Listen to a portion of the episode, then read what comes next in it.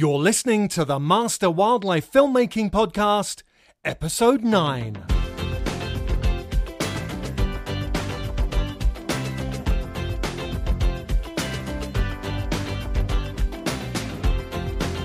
This episode, I'm talking with the maverick wildlife filmmaker Kim Wolhuter. Kim had the good fortune of spending his early years growing up in the wilds of Africa on the Kruger National Park, South Africa, where his father, Henry Wolhuter, was the head ranger. After two years' national service in the South African Mounted Infantry and a degree in grassland science, Kim entered the wildlife arena managing a game farm in Botswana. Later, he served as senior warden on the Mala Mala Nature Reserve in Swaziland before taking up wildlife filmmaking. Today, he finds himself following the family tradition, although in a slightly different way, making documentaries of southern African wildlife. Since 1988, Kim has made wildlife documentaries for the National Geographic Channel, the BBC, Discovery Channel, and Animal Planet. Kim has developed a very different niche in the wildlife filmmaking market. He spent at least two years on a production getting to bond and develop very intimate relationships with his film subjects. These include leopard, hyena, cheetah, and African wild dogs. Through these intimate alliances, he has not only been able to document the animals' lives up close and personal, but people are seeing these animals in a way they've never seen them before and are able to engage more with the animal and almost feel what it's like to be that animal. Kim walks, runs, hunts, and sleeps with these animals, so much so that they completely accept his presence. This intimacy provides a new look into animal behavior, which at times is new to science. Currently, Kim lives on the Mashatu Game Reserve, Botswana, where he's out every day and often all night living alongside his film subjects. This is no job, Kim says, but a true passion handed down through generations of the Wolhuter family. Kim has produced, filmed, and directed a long list of films, including Africa's Deadly Dozen, Living with Leopards, Predators at War, A Dog's Life, Lioness in Exile, and Hyena Queen, to name a few. He also directed, filmed, produced, and stars in the Discovery Channel's Man, Cheetah, Wild. Good morning, Kim, uh, or should I say good afternoon? Um, I, it's uh, 6 a.m. in the US here, but I think over there in Botswana it's around 3 p.m. Is that right? It's 3 p.m. in the afternoon, yeah. It's a lovely day. I'm sitting here in my camp, sunny day. It's always sunny here, just about. Uh, very cool. Excellent. Well, thanks so much for taking the time out. I know you're super busy. Um, you were telling me uh, that you um, you head out typically most evenings to film, and so you're going to be heading out after this. And so I completely appreciate that. We'll get on and ask you some questions. Um, so first of all, Kim, I know that you grew up in the Kruger National Park as your father was the head ranger there. Can you tell us a little bit about what it was like to grow up in the Kruger National Park? Well, Jake, you know, I I, I can't really tell you much because unfortunately my my dad died when I was five, so I only had my first five years there, and you know, be, I just really didn't get around. So it's been a very different. I didn't get that much. I, I don't remember much of it. Uh, you know, my grandfather was the very first game ranger there, and he was a bit of a legend for. You know, he killed a adult male lion when they pulled him off his horse, and he dragged him off and he killed him with a knife but other than that, yeah, I, mean, my memories and stuff of Kruger are, are, are very limited. And I I worked at Mala Mala for 10 years, which is, I was based 15 minutes away from where I grew up. Um, and that's about the closest I've really been back to Kruger. I've, you know, I've been back a few times, but I, I don't really know the place, unfortunately. And that's very sad because, you know, it's it's in our family. The, the Wolhuter legacy comes from Kruger, and uh, I should be doing more than. So did you did you um, have much contact with animals throughout your uh, your younger years, or did that happen? Did that kind of evolve later on in life? No, in my no, I didn't really have much interaction in my young. But when I was at university, I couldn't get a job, and I, we knew of this guy in Swaziland, and I said to my mother, "Phone, can you phone that guy and tell him I'll come and work for him for free?" And this is a guy by the name of Ted Reilly. Now, Ted Reilly started all conservation in Swaziland. Swaziland is a very small country um, that's almost surrounded by South Africa. And they were losing a lot of their wildlife, and Reilly stepped in in the early 60s and went to the late, to the late king and suggested that they, they do something about it. Um, and so that's, and he developed all these parks in Swaziland. And so I went, I spent all my university holidays working with Reilly. Now, Ted Reilly, he's a tough guy, and uh, I learned. I mean, he probably he he has to be my greatest mentor because I learned everything from you know digging holes, putting in poles, chopping down trees, bush clearing, to game capture, to animal husbandry, to you know all that stuff, and even filmmaking. And and strangely enough, you know the the day I arrived there, my car had been giving problems on the way, and I I got there really late one evening the reserve was all closed, and I stopped in at a farmhouse and said, "How do I get to Reilly?" And they anyway they organized it, and he arrived, and he said, "Get in the car." he wasn't impressed, and he was with his brother-in-law, who's actually a filmmaker, and we went off and we were filming frogs for that night. And even then, it never occurred to me as a career for me. I was involved in wildlife management, and well, I wanted to be. I, that, I was at the time I was studying a BSc in in in grassland science, range management, ecology, that sort of thing. And so I, you know, I had visions of doing what my grandfather and my father did. And um, yet, that very first night there, ironically, we went filmmaking. But never in my career did I, never in those early days did I think of filmmaking as a career. It just didn't enter my mind. And yeah, I've never had any training in that field either. You know, it's interesting the amount of people that I speak to who are seasoned professionals who have the same story in terms of filmmaking not have been their kind of uh, their targeted pursuit. Um, it, it's it's very interesting. It seems one of these uh, professions that people kind of fall into or, or learn about later on in life, and um, uh, you know, it's it seems to be that kind of industry uh, that, that evolves, uh, you know, to get into being a filmmaker, a wildlife filmmaker. Now, you have made numerous numerous documentaries um, as director, producer, cameraman, um, assistant camera. Can you tell us? Um, th- there's too many to list. there's there's so many on your website now. I think am I right in saying it started around 1988 with the Sisterhood with uh, uh, Spotted Hyenas? Yeah, well, exactly. So that 1988, we did the sisterhood up in the Okavango Delta in Botswana. Now, Richard Goss, I was I was a warden of a reserve in Swaziland at the time, and uh, Richard phoned me up and said, "Hey Kim, why don't you want to come filmmaking?" And I said, "No, why would I want to do something stupid like that? I'm not interested." And um, at the time, I was, you know, I'd, I'd, actually just caught the legal advisor to the board that I was working for. I'd caught him poaching on the reserve um, I had issues with the chairman that he was uh, having corrupt dealings with stuff. So they were they were really trying to nail me, and I thought, you know, here I am just doing my job, trying to save this place and the animals, and I'm just being hampered by this. So I thought, well, why not just give it a go? And so off we went. So I, I joined Richard, and um, we did the Sisterhood up in Okavango, which was a spotted hyena film for the BBC. Um, and that did really well. But then I left Richard after that project because I was asked by our Department of Foreign Affairs in South Africa to go and um, they wanted me to advise the Togolese government in West Africa on their national parks. Now, I was a, a 26, 27 year old guy, and here they're wanting me to advise this country on their national parks. It was insane. So, why would I give that up?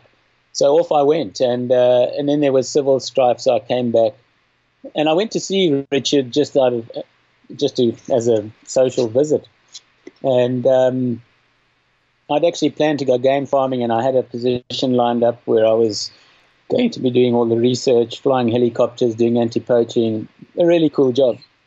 And Richard said to me, you know, am I interested in coming back because he's leaving on Tuesday to go and start on his brown hyena movie in, in Namibia?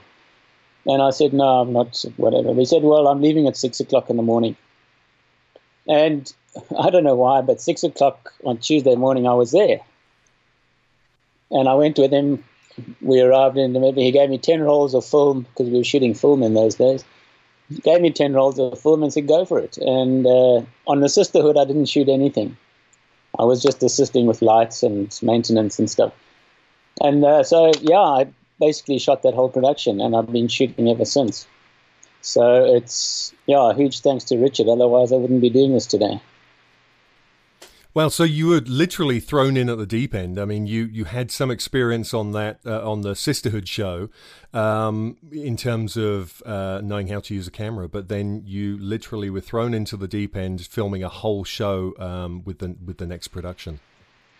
Yeah, no, I was chucked right in there, and it was with the one the old ACL camera, the Claire. Um, it was like a real vintage thing. When you look at think of it today, you look through the viewfinder of it and you think, what's that cloudy, murky, funny thing over there? Is that an animal? And that's what we were filming on. But yeah, so right. and uh, and what what really helped me was editing that project. Um, the editor was a guy by the name of Dave Dickey. You probably know Dave from the UK. Um, and Dave Dave was brilliant. He called me into the edit and he just crapped on me. He said, why, did, why didn't you carry on shooting here? Why didn't you do this? Why didn't you do that? And that was the best advice I've ever had. And yeah, I've been shooting since. That that that leads us into a great question about gear because um, you know there's this this idea that uh, today I think aspiring filmmakers feel that they need to one have all the latest gear. They see pros out there using certain types of cameras and they think they're the cameras they need. But also they feel that they need to know everything there is to know about their gear. And I think less about the wildlife. You know, what, what would you say to that in terms of, you know, what, what would you say is more important? Is it more important to understand wildlife or is it more important to understand your camera? Oh, I think it's a no-brainer. I think you know if you're not going to understand your wildlife, doesn't matter what camera you've got, you're not going to you're not going to get there. And you know, I think the camera hype is is what it is, and you know, there's so many different formats and mediums that we can we can um, broadcast our stuff. I mean, I, I I I have a blog on on Facebook, and, and I put up images and stuff there, and I put up pictures. I mean, just photographs, for instance, of whatever it is shot on my cell phone and the people are saying, "My, what what camera you got? What lens you been using?" And all, and just on my cell phone, guys. So, you know, I think the problem the problem we're up against is that your big broadcasters are dictating what they want, and they're all going 4K, 6K, 8K, or whatever it is now. It's just going through the roof. And um, unless you're shooting on that, you're not going to get in with the big broadcasters. So yeah, it's a bit of a, a catch twenty two there. But I think you know for for guys who are wanting to get into the field, you know, get into the filmmaking and stuff, and with the means that there is today, with all the online stuff, you don't need to have fancy cameras for that. It's all about content and how you present it. And um, yeah, I mean, I'm, I'm shooting a show at the moment, and it's uh, we're doing half an hour a week, and I'm shooting it all with most of it's with GoPros. Okay, they're 4K GoPros, but they're GoPros, and uh, you know, nothing fancy, no big lenses. It's all fan- just simple stuff. So yeah, I think you know, without understanding animal behavior, I think you're a bit stuffed. And I, you know, I, I was at Wild, Wildscreen Film Festival many years ago, and this guy came to me and he said, "Oh, I've just finished my four-year degree in zoology, and before that, I did a four-year degree in filmmaking." And I looked at him and I thought, "Oh," and he said, "I'm ready to be a filmmaker now." a wildlife filmmaker. I said, "Oh, geez, dude, you've wasted seven years of your life." And uh, he thought I was nuts. And I said, "You could, in one year, if I was you, if you're passionate about wildlife, that stuff's going to be there. Go and spend one year learning how to be a filmmaker. Then go into the field. That seven years that your parents or whoever paid for your varsity, use that to go and volunteer or to help out or just yeah, volunteer wherever you can." you get far more experience that way. And I still believe that. I'm trying to, my daughter's at university right now. I'm trying to tell her, get out of there, come and join me. I'll give you far more experience. she didn't listen. well, I, I think that's super valuable advice because, as we were saying earlier, you know, it's it's experience with wildlife that tends to be the the gateway for wildlife filmmakers. It tends to be that they've uh, typically been working with wildlife and understand wildlife behavior before they pick up a camera. And as you say, you know, learning to use gear these days, well, any days, you know, whether it was back 20, 30, 40 years ago or now, is really, you know, a far um, easier learning curve than than animal behavior. So that is so super, super important. Um, now, out of all of the filming that you've done and the, the numerous shows that you've made, you've worked with many, many types of wildlife, um, from everything from the hyenas to rhinos, uh, crocodiles. What would you say? Um, what animal do you prefer working with? What, what's your favorite animal to go out there and film? Um, a lot of people ask me what's what's my, my favorite animal, and, and I think the, that question, what's my favorite animal, is depends on which project you're working on at the time. Um, because you just fall in love with that animal, you can't help it. But uh, the way you're asking the question, what's you know the favorite one that I've worked with and stuff, there's no doubt that hyenas just beat all these animals hands down because they are just such.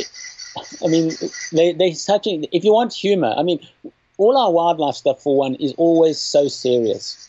And, and, and that's a huge problem. People, it, it gets too serious and people can't really latch onto it because we're not giving them the love and affection. We're just giving them this serious note the whole time and this serious stuff dying everywhere or whatever it is or being decimated, and endangered and stuff. We got to get humor and stuff into it. And hyenas bring that. Hyenas have their own humor. When hyenas laugh, they laugh like us. I mean, it's just like people, and uh, and they're highly intelligent. You know, they they reckon hyenas have got intelligence on a par with primates, and nobody knows that.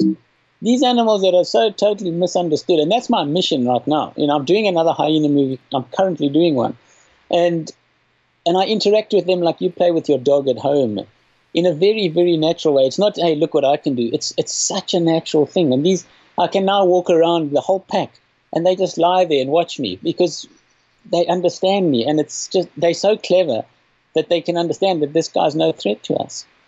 And then we really see what amazing animals these are. And so my mission, you know, the Lion King trashed hyenas, and if you think about it, just about every in, in we our films. I don't want to preach to the converted.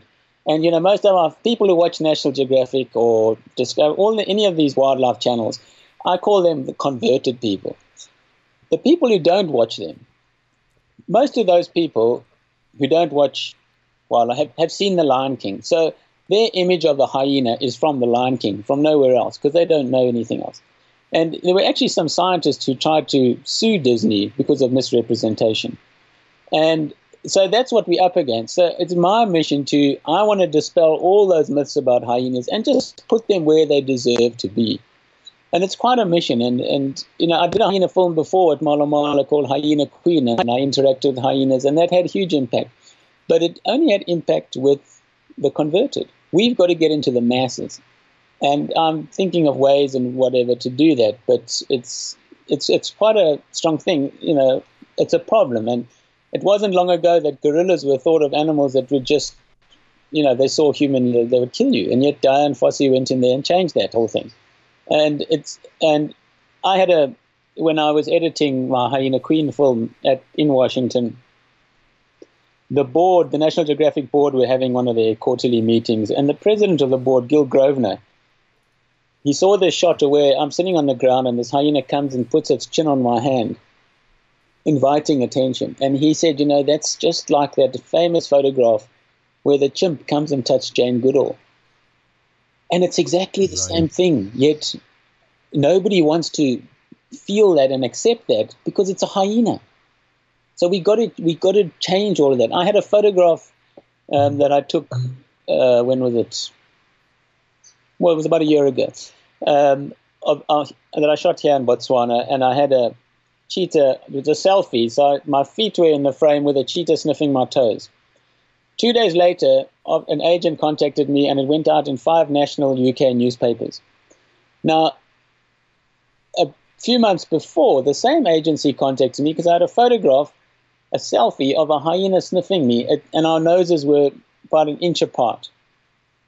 they've never been able to sell that photograph until recently when it went out as one of the 10 most dangerous selfies ever taken. And that is so wrong. And that's what we're up against just because it's yeah. you know. So that's that's my mission. Yeah, it's um, it's a super interesting subject. I know, you know, it's, it's a hard sell when so many creatures these days, especially some of the shows that go out, which are demonizing many animals, making them look way more dangerous than they are. You know, we've had this with sharks, we've had it with um, crocodiles, we've had it with all sorts, and um, yeah, totally not fair. It's it's there to bring in ratings. Um, yeah. You know, I think people don't realize you're far more likely to be in a car accident than to get bitten by a shark, right? But if you watch any of the shows that are around today, um, you would have the opposite opinion that, you know, if you every time you set foot in the water, you know, you're at risk of being bitten. Um, it's got kind of ridiculous. I, I, I, had a hard sell years ago. I was making a show on cockroaches. you, oh, know, I was trying to show them in a really nice light, but you can imagine how that went. Yeah. Now, um, Kim, you are a um, a photographer and a camera cameraman, cinematographer. Um, how do you how do you choose what you're going to do? Are you carrying around both your cameras and just pulling one out and doing some filming, then taking pictures, or do you do you choose one day to go out and do pictures and then film on another? How does that work? It, no, I, I, I just I have both of them available. So while I'm driving around, I have my stills camera just on the right next to me, so it's available to quickly pick up and snap a photograph. So usually, I you know the photography side is when there's something that's just happening so quickly, you need to snap off something, and then otherwise, when there's you know whenever there's any action, I've got to film that. Um, but if the action's going on for a long time, whatever, then I'll pull a camera out and, and shoot a few shots and then go back onto onto the video. And you know, there've been a few times, not many, maybe a handful that I can think of where, you know, I've missed something because I've taken a still shot instead of filming it. But um, I think the the plus side is that you know I've got a lot more out of it because I am taking photographs as well. Yeah. Now you are um, lucky enough to be living in your your kind of um, filming area. You live right out there in the reserve, um, in a camp, and so you literally can leave your front door, as it were, and head out and start filming. Um, how much easier? I mean, I think to anyone getting into wildlife filmmaking, and certainly us as wildlife filmmakers know that to find wildlife, it can be extremely hard at times, depending on what you're trying to find. Um, you know, take us through a typical day in your life of, uh, of a filmmaker. Well, you know, firstly, I mean, yeah, I am based here full time on the reserve, and I've I've been lucky enough to live like that for the last more than twenty years. Um, I was based on Mala Mala for ten years. I was based in Zimbabwe on Malilangwe Game Reserve for ten years, and so far I've been on here on Mashatu Game Reserve for the last two and a half years. So you know, I like to get into an area, spend a lot of time there, and I and I base myself. I don't have a home anywhere else in the world. Um, that is my home, and that's where I live. So I'm I'm very very fortunate with that, and and you know, location. I think these days is is a key. It, it's so hard to find location to do any of these things and to get permissions, and and then there's the costings and all of that. But so my typical day, yeah, I leave here because I'm filming hyenas, which are, you know, they 90% nocturnal. I leave here at about four in the afternoon. I take advantage of the good afternoon light for any hyena activity or whatever activity there is, and then I film right through the night. And in the more early morning, again, taking advantage of the good light, getting back to camp at any time between 8, 9, 10 in the morning. Um, and uh, yeah, so that's that's my day, but that's be, be, because it's hyenas and just taking advantage of of all of it. Yeah. Well, that's fantastic. And I should say, I started that question by saying you're lucky enough. And I should actually uh, just address that and say, you know, it's not luck, it's choices. It's the choices we make, and your choices to live there and be in a beautiful place where the wildlife is. But that's certainly not luck. you know, um, and that is a choice. And I, you know, I've, I've been very selfish in, in that I've, you know, I know a lot of people uh, filmmakers, guides, whatever, who got into this into the wildlife into you know this wildlife world, and then found that when they get married and they have kids, that they have to move to town. And uh, I was extremely selfish and said that you know to my wife that there's no ways I'm not moving to town. That'll kill me. That won't you know I won't be who I am. And so I've managed to stay out here and do what I do and, and, and live this life. And then the kids have to go to boarding school, or my kids didn't, but because my wife moved to town. But th- those are the are the problems that one's always up against. And as I say, I was selfish, and I've maintained my lifestyle. Now, you are known as the maverick filmmaker, um, and you were telling us a little bit about your shots there with the cheetahs at your toes and the hyena almost giving you a kiss. Um, just explain a little bit more about the maverick filmmaker. Oh, know. maverick. Yeah. Um, you know, I, I, I, think it's it's seen by most as maverick, but I, I I believe that I'm I'm just doing what comes naturally. You know, I don't. I mean, a cheetah coming to sniff and nibble my toes. There's there's nothing dangerous about that. There's nothing. But we've we've we've grown up in this world where everybody's hyped up all this other stuff out of all sorts of proportion. I'm just trying to get us back to where we were, where we as hunter gatherers, how we used to walk around the plains and stuff. I go running here every day go jogging, you know, just to keep fit. When I get back to camp, I go for a run. I don't carry a weapon with me, and that's the other thing I want to mention. It's it's you know to be able to do what I do, it's crucial that I don't carry a weapon um, because I need to react with animals one on one. So when I'm working with my hyenas, there's nobody. If there's anybody with me, there's no weapon. There's never a weapon around, and and the animals sense that because when you carry a weapon, you you have this this attitude. You you lose respect for the animal you encroach in their space, and then they retaliate, and then you shoot it. What right do I have to shoot an animal if I've overstepped the mark? So I go in there one on one, and it's amazing the relationship you can develop with an animal because of that. And the other key thing is never, okay, I'm dealing mostly with predators, those are what my movies are generally about. Never ever feed the animal or tamper with their food. Don't even touch it. And once you once you do that and you work like that, I only realized this when I was doing my cheetah film and now back on hyenas. Um, the relationship you develop, you will never have the same relationship that you even have with your cat or dog. Now, what I do with my hyenas and my cheetah, I play with them like you play with your cat and dog. But when you feed your dog and you go there and he's eating, often he'll growl at you. My cheetah never ever growled or hissed at me. Yet you see these captive cheetah, the guys have had them in captivity for years. A guy walks in the pen and the cheetah charges and hits the ground, you know, very dramatic stuff. They don't actually attack them, but it's, you know, it's very aggressive. My cheetah never did that. So what I'm saying is my relationship with them is something just, I don't want to call it supernatural, it's not, but it's, it's very special because they're not, they're not relying on me for food and all they're getting from me is love and affection. And then you develop this incredible bond with them. They, they go about their behavior very naturally because now they're not worried about your presence. That's why I'm able, like in Man Cheetah Wild, and I shot the cheetah sequence on Life Story, to see how that's shot. I was able to do that because of my relationship with animals. When they're killing an impala and they're wrestling in it, I'm right there. They're bumping into me. They don't care about me because we've developed this bond of, of complete trust. Now, you could never get those shots with a mobile camera because the animal will be wondering, you know, what's that thing coming in?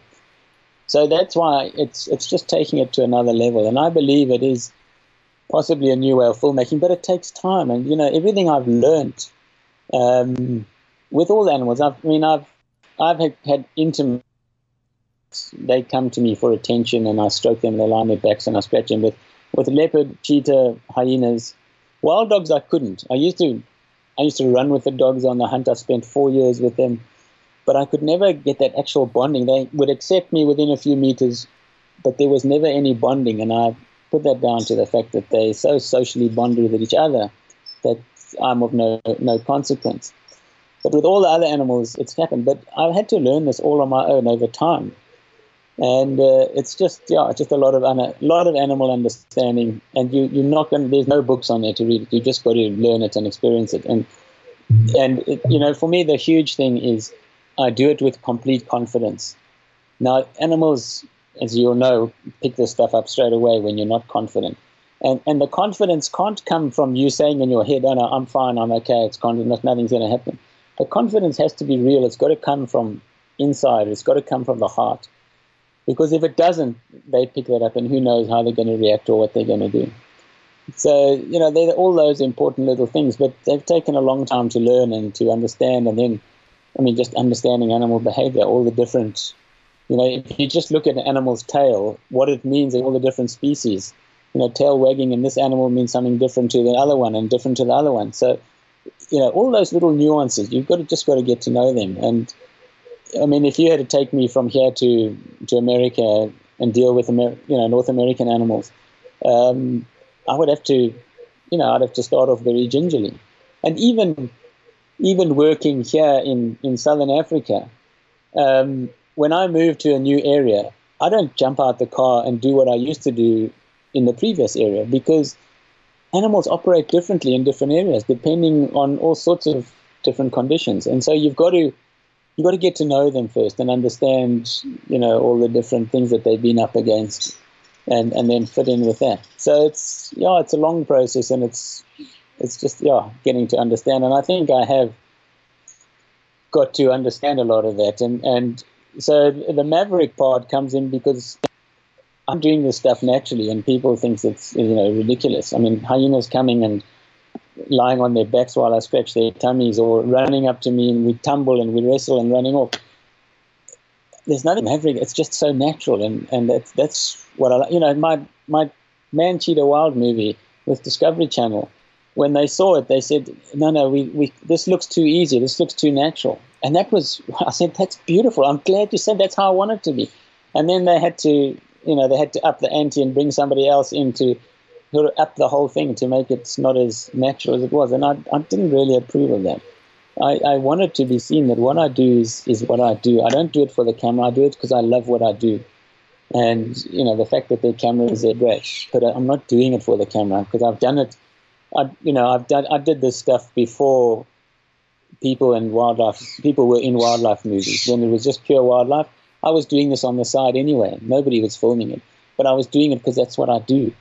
So yeah, it's just it's just a very natural way, and and I think it's a it's a different way of filmmaking, and and I'm seeing stuff, you know, up so up close and personal that I don't believe scientists will ever see. So it's yeah, there's a lot going on.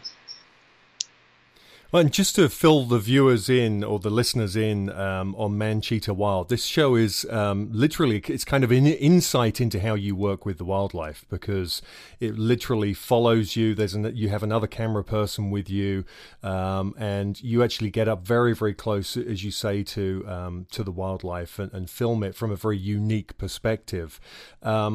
And um, yeah, there's some amazing. From what I've seen, I've not seen a full episode, but from what I've seen, there's some incredible stuff of you running with cheetah and playing with hyenas, and um, and even having some hair raising moments with with a rhino. I did see the black rhino sequence. Can you fill us in a little bit about that one? That was. Yeah. You wonder why Black Rhino in a cheetah movie, but they were there and that guy who came, that that guy who was shooting with me, um, he was only there for six weeks of the two years that I was shooting. So most of the time I was on my own doing that stuff. But um, he happened to be there, and that morning when uh, it was a fairly open area, and it was the sun was rising, and to find black rhino in the open is unusual. They're usually in thick bush. So here was this guy in the open, silhouetted against the sunrise. I had to get the shot. So I, I left the car and I walked about 100 meters away towards him. He was quite a long way off still. And I got on, I was on the ground and I got the silhouette and he was walking across and then something, I don't know, I was motionless. Something caught his attention. I think my very light colored shirt. And uh, he turned and he started coming towards me. and then when he got uh, when he got closer, I thought, now what I do? There's not a tree around. There's nothing. So I got up from the camera. I left my camera there and I jumped behind this little tree that wasn't, it was about three feet high.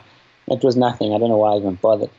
And I stood there and he came closer and then he started walking towards my camera. And I thought, geez, dude, if you squash that, I'm going to be very upset. and uh, he he got to about ten meters, and then his attention came to me. He gave up on the camera and he started walking towards me, and he gave a little mock charge, and then he stopped five meters away, and I thought, oh, now what I if he comes again, I don't know what to do.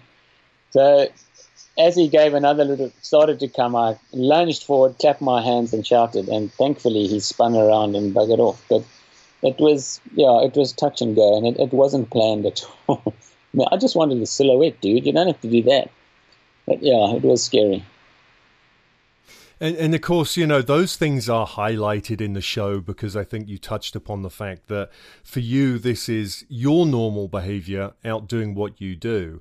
Um, but for TV, of course, those things are highlighted because you know it's it, they want it to be dramatic to to sell the show to have viewers eyes on it um, you know what what's your personal feeling about the the drama that's portrayed in wildlife shows these days? I mean this is a fairly new thing in the last probably 10 to 15 years or so um, where we're really it's really more about reality drama than about the wildlife a lot of the time. You know do you think that's going to be a thing of the future or, or um, you know what, what's your personal view on that well, I, unfortunately, without the drama, we're not going to sell it. But it, it is a lot about that. I mean, I'm this. I'm currently doing this 13 episode show, so I'm shooting one a week at the moment, which is about my life as a wildlife filmmaker making this hyena movie. And I've got I've got six GoPros on my vehicle, and an Osmo, and and I'm also shooting with my big Panasonic 4K. So I've, I've got I'm fully rigged out to film me, and it's a one man show. Um, and I was out the car the other day when with my hyenas on an eland carcass, and they were feeding all around me. And then out of nowhere, this big male lion charged in, um, totally unexpectedly, and he grabbed a hyena four meters away from me and killed it. Um, that's pretty serious drama, and and uh, you know that that's that sort of stuff sells a show. I think what's happened is people in wildlife is is going is something that we're not going to get away from. The big, the big massive series that the mega series that the BBC do, there will always be those. And Disney Nature, you know, those big iconic films will always be there as the beauties and whatever. But I think all the other stuff now, people want to see, you know, people with wildlife and of it being out there on its own. It, you know, it's I think every other movie besides those ones is going to have people out there doing stuff. Um, I've just done another show with BBC, uh, Cheetahs Growing Up Fast, and you know I was in that show, although in a minimalistic way compared to Man Cheetah Wild. But um, people want to see that, and, and especially when they see the type of images that I'm shooting, um, they want to know how you're getting that stuff. Um, so yeah, it's unfortunately, I think drama and and and you know villainizing hyenas is a great way. You know, for me, it's great because if I'm interacting with them, because they'd be so made such villains, people think, "Holy shit, this can't be real. This guy can't be sitting there. He can't be doing that." So it just ups the whole hype on it. When actually, I don't believe there's any hype because it's just a, such an easy, natural thing to do. Um, but yet it hypes them up. And once you've got them hooked, which is the important thing with my hyena movie, I need to hook people. And just if people are watching a, a hyena, uh, just going surfing channels and they see hyenas, they'll keep going. But if they see me sitting with a hyena, they think, holy shit, what's that dude up to? And then they'll watch it because there's such a hype on it. Um, and that's unfortunate. I think you know where I think a lot of it's going. Um, and and you know we we're not, as I say, we the, the purists and the, the, the converted, they want to see those nice big mega series of the BBC, Disney Nature, and whatever.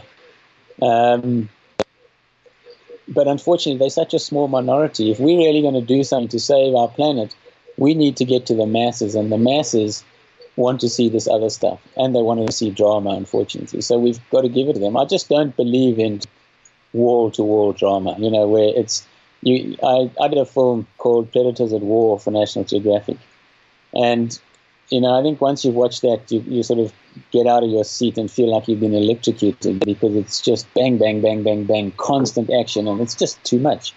You know, I, I love the way that especially the Europeans do movies where things settle down a lot more. They let things settle down, play out, and then it comes and you have your dramas. Just a, a, a gentler way of doing it. Not just, it can't just be war, because it's not like that out there. It's not war to war action. I mean, we, as you know, you, you sit there for days and you can shoot nothing and then suddenly stuff happens. So yeah, it's you know, and I think you know putting people in it just makes it more real than than where it was in the past, where you could put two people together and they could edit a movie and come up with something totally different. Um, by putting people in it, it does to some degree, I think, balance it. Yeah. So how have you um, how have you got your shows the these newer shows where you're the talent in there you're also directing producing and you're the cinematographer.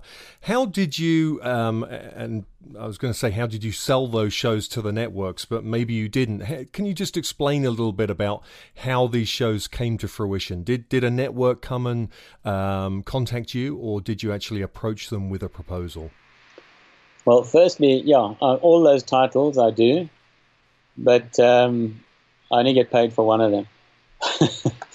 but um, I was approached by a network um, to do something like this, and it's taken it's taken us about a year to get off the ground, um, and and you know it's something that nobody else is doing, and it's something new. So it was a chance we took. And as I say, we, we're producing one show a week. It's all shot by myself. So it's, it's a very different thing, but it's very real and it, it is reality and it's behind the scenes of making my hyena movie. And hopefully through this, it will obviously promote promote the, the, the final movie as well. So, sorry, just to reiterate there, at the beginning you said you didn't get paid for any of them? No, no. I said I didn't get paid for all of them. I only got paid for one of those roles. oh, I see. Yeah, right, right. I've got you well, I'm doing, of course. I'm doing five people's work, but I'm only being paid for one of them. Right. Well, and that's a, that's a pretty common thing, right, in wildlife filmmaking. And so yeah. this is something that comes up quite a lot. And, and, listeners always want to know, you know, the big question of how do you fund your films and how do you get this? And I think, um, you know, it's it's similar to the question of you know learning and what gear you should have um, people don't realize that most of the time a huge amount of work goes in that's never paid for before you get a paid gig um, or you do a lot of work up front, you know, just to get to that one thing that then sets you on a, a career path. Um, and yeah, with uh, on your website, with most of your shows where you've done all of these different roles, roles, normally there would be five different people being paid for those. But it's a good one to to let people know that when you're taking on all of those roles, you're not being paid for them all. Right? Yeah, you are yeah. just getting the one. Yeah. Yeah, exactly. And you know, the way I work is um, for for anybody to get a movie commissioned, you know, commissioned is, is a really hard thing, and so I often end up shooting half or three quarters of the movie before I, I get it signed up. Um, and the other thing is, you know, I, I take up to two years because I develop these bonds with the animal first and have to go through that whole stage before I'm able to really get all the, the cherry stuff. Um, so my projects will take 18 months to two years to shoot. Now, I know a lot of movies, wildlife movies, one hours, um, guys go out there for five, six, seven months and they've got a movie. Now, they're being paid the same as what I'm being paid. And so, yeah, it's it's not easy when you're spending that amount of time. Now, for me, you know, a lot of what I do and why I do is I, it's the lifestyle. I love what I do. I love being out here. And so I'm just trying to, you know, find a means to for me to live this lifestyle. And also, you know, when you're living a lifestyle like this, you can't be selfish with it. And I feel like I, I have to share it with the world. Um, the film and, and photography provides the means to do that. And also it provides a challenge. You know, you can't just sit around in the bush all day being not not with some special goal. So there, there is a goal there and the challenge is to get all that sort of stuff. I mean, this morning I was trying to get a GoPro on a lion kill and uh, yeah, that just added a whole different bit. Of, you know, otherwise I could have just watched them doing their thing, but now I need to get a GoPro there, and it's got to be right on top of them, and so those sort of challenges are all quite exciting and part of why we do it. Yeah, and I think that's that's probably the best answer. Is it's a lifestyle, and and it's not a. I think many people get into this expecting to be paid an hourly wage, and see themselves driving across Africa for a year and being paid every hour. And of course, that's not not the reality of it at all. Uh, most of the time, there's a set amount of money coming in for a show, and, and that's it. And I think we've all been there when we've gone way over budget and we end up spending most of our own time to finish a show or to get the shots we need, and um, that that is just the reality of it. Yeah, exactly. Yeah. Now, um, just going back to that, when you uh, you say that you get most of the show together before um, before ever approaching them. So now you've filmed um, a bunch of your your footage. Do you edit it yourself? Do you get it into a place where it is a, a kind of teaser for a show before you approach a network? Um, yeah, I, I can I do that, and I do put the teaser, but I don't I don't try and put together a whole one hour you know, a rough cut or whatever. I don't get in, that involved in it. Um, I, you know, I have a couple of times spent three months in an edit, and I, I don't want to do that again because it's, you know, spending three months in Washington for me is, it's, it's not fun. Um, I want to be out here doing what I do and enjoying that. And you know, with technology today, I mean, like I'm talking to you right now on Skype. Um, you know, we can upload stuff. So guys are editing in Washington, they can send me a cut tonight. I can have a look at it and give feedback. Um, so I don't need to be there anymore, and I and I don't want to be in the edit suite. I'd rather be out here doing that stuff. I do. I mean, I on my Hyena Queen film, I shot for a year on that, and um, I just done Predators at War film for National Geographic, which when it went out was their highest rated movie. Um, so I straight after that, I took them this hyena movie idea. They didn't come to the party on it. Um, and eventually, I, after shooting for a year, I went to Jackson Hole Film Festival with a little promo, and suddenly everybody wanted the show. Um, and then Geographic took it. So yeah, it's you just never know with these things. And you know, as as good as it is having your last show being the highest rated or whatever, or winning Emmys and things, those they I suppose they give you a little bit of credibility, but I still don't know what it is that actually gets things properly or signed up when we do. It's, it's I don't understand the business, and also you know because I'm I'm only doing a movie every two years, so it's not like other guys who are doing like three movies in two years. It's um, yeah, I'm not I'm not in that whole ball of buying and or selling and selling movies. It's a it's a different thing for me. It, it, does seem that there isn't one set formula, and I think that's important for people to know that um, it very much depends on timing, you know, what's going on at that time in terms of selling or pitching a show, and also the the individual you're pitching it to. I mean, we're we're all different. We all like to see you know different things, um, and a lot of the time when these commissioning editors change um, their roles and new people come in, they look for new type of content. So it is that you know there isn't this one thing that um, is going to get taken up. Um, people are always looking for very different shows. And you mentioned the film festivals are in going to Jackson Hole, and um, I always like to talk about the festivals because they play such an important role. And you just mentioned there that you took a promo and you got it taken up, um, and probably you know many that weren't taken up because that's the reality of it, right? Um, but just explain, you know, what you feel about film festivals and you know why it's worth going to those. Well, yeah, I think it, it is, and you, you know, just to get known. In, in the early days, I'm talking. So I've been filming nearly 30 years now, but in those early days, um, I worked for Richard Goss for six years, and then I went out on my own, and I I went to Survival Anglia, in, well, you'll know them in the UK, and I sat down with them and I showed them a film that I just shot, and well, no, before that, they I said to them, look, here's a a treatment to do. There's a film on jackals. Are you interested in stuff? They said, yeah, this looks good, but um, we don't have any slots available. Come back and see us next year. So I said, well, I've just shot this movie. Don't you? Please, can you just watch it and so you know what my work's like and whatever. So two producers sat down, watched the movie, and they said, oh, well, maybe we can fit you in here, or maybe we can fit it in there. And it was the fastest contract I ever had. Two months later, I had a contract. Now, that's because I had a product. When you go in there as a nobody, you, you are a nobody, and why must they take the risk on you? It's really scary. So you've got to go and shoot a whole lot of it yourself. And that's why the film festivals get to know the people, get to see what's being done, show them your stuff, take little promos, and, and get them to know you. Because with, with nothing, you are a nothing. And I was at another broadcaster one year where this they came to me and I was doing some work with them, and they showed me this treatment, and they I looked at it and I said, "Shit, this looks really good." And it was a South African guy, but I, I can't remember his name. But anyway, they said to me, "Do you know him?"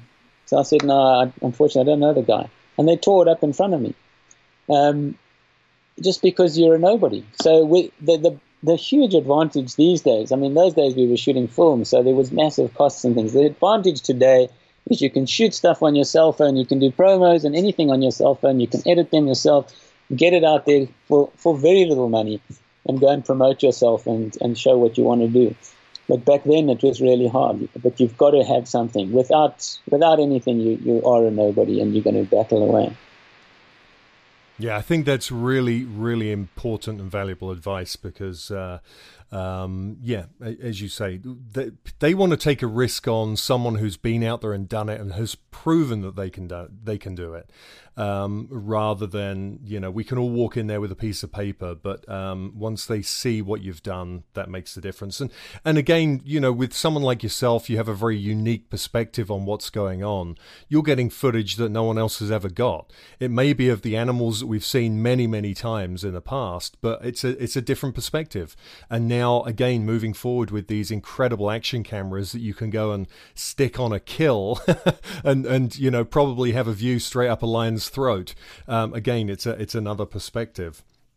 And I, I, think it's really important just to reiterate at this point that, you know, when people see you doing what you do, that you have been doing this for years right? You understand animals behavior. And again to reiterate that you you know more about the behavior you learn a lot and have the experience of that behavior of wildlife really before ever having picked up a camera. And i think that's so important to just uh, you know come back to because you know, I think we, as viewers, so many people in this day and age see so much content. And I've met people who just want to grab a camera and run out into the wild up to the first animal they see and start filming like that. And, you know, yeah. that's a really dangerous, dangerous thing to do. Um, uh, you know that that's going to get someone killed. So we we need to be very clear on the fact that you are um, you've done this for many many years and you are a professional at what you do. No, I think you totally, and, and you know I put it on my Facebook blog and stuff. You know, don't try this at home because it's taken many many years to to get to that stage. Um, so don't just think you can run out and do it. It's you are going to have problems. Um, I mean, it's a it's a lifelong commitment, isn't it? Wildlife filmmaking isn't one of these things that really you take up, um, you, you, know, and do for a summer. It's a it's a lifelong commitment. Most of the people that I've spoken to on this show, you know, they have given their lives over to it, and not through not for making money as a career. They've done it because they're passionate. They either have something driving them because they have a message to tell um, or it is their life. It's a lifestyle like with yourself. You want to be out there. You want to be living the lifestyle you're living. And that that's giving your life over to it right? Yeah it's exactly that. And, and i think that some people get into the industry on a sort of from the film front. Um, and they, they, they, they don't have that passion for wildlife, and, and it definitely tells in, in the product and stuff. And so I think, yeah, if if you if you if you to be a filmmaker, if you're passionate about wildlife, you don't need to go and study it because you're gonna you're passionate. You're gonna know it. You're gonna feel it. You're gonna do it. Just go and do a six month or a year course on on film, and then get out there and do it and and, and go for it. Fantastic. Well, um, Kim, just one last question for you. If you had to grab one piece of gear, say out of your truck or your tent, and um, and take it into the field to film, and you only were able to carry the one camera and lens, what would you grab? What would be your kind of your one piece of gear that would do it all for you if you couldn't carry anything else?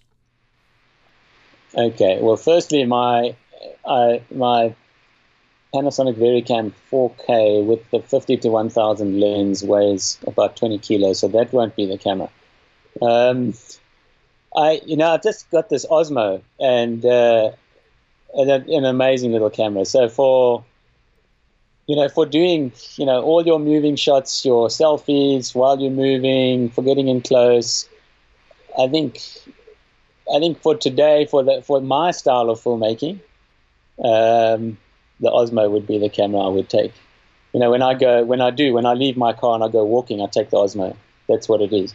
I don't need anything else. That's doing it all for me, and it's rock steady, and it's just brilliant.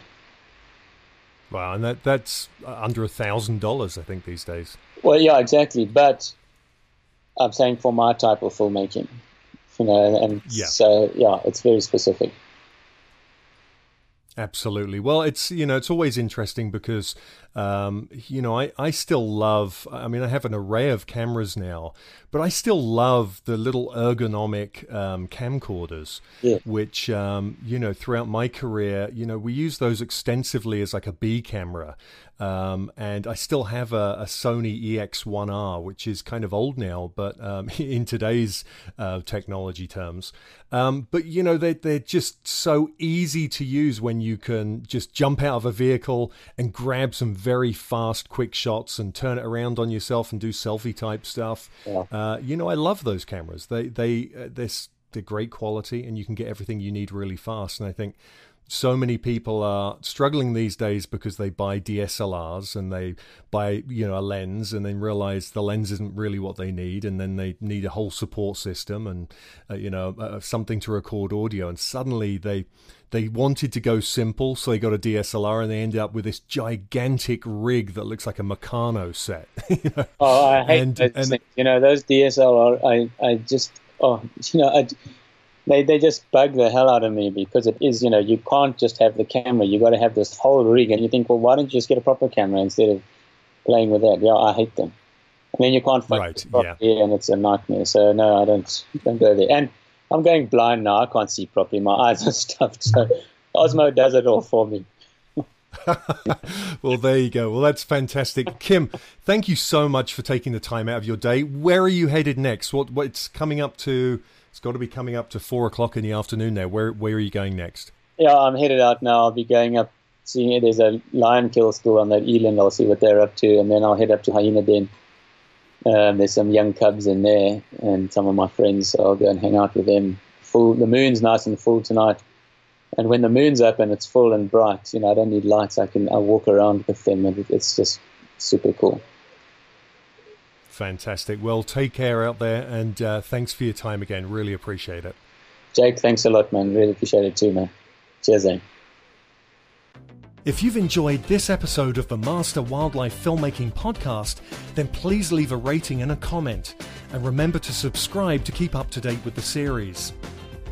You can find out more information on wildlife filmmaking at masterwildlifefilmmaking.com where you'll find valuable free resources like downloadable reports and video tutorials.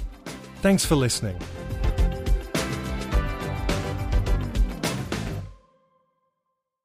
Everyone knows therapy is great for solving problems, but getting therapy has its own problems too, like finding the right therapist, fitting into their schedule, and of course, the cost. Well, BetterHelp can solve those problems. It's totally online and built around your schedule. It's surprisingly affordable too. Connect with a credentialed therapist by phone, video, or online chat, all from the comfort of your home. Visit betterhelp.com to learn more and save 10% on your first month. That's BetterHelp H E L P.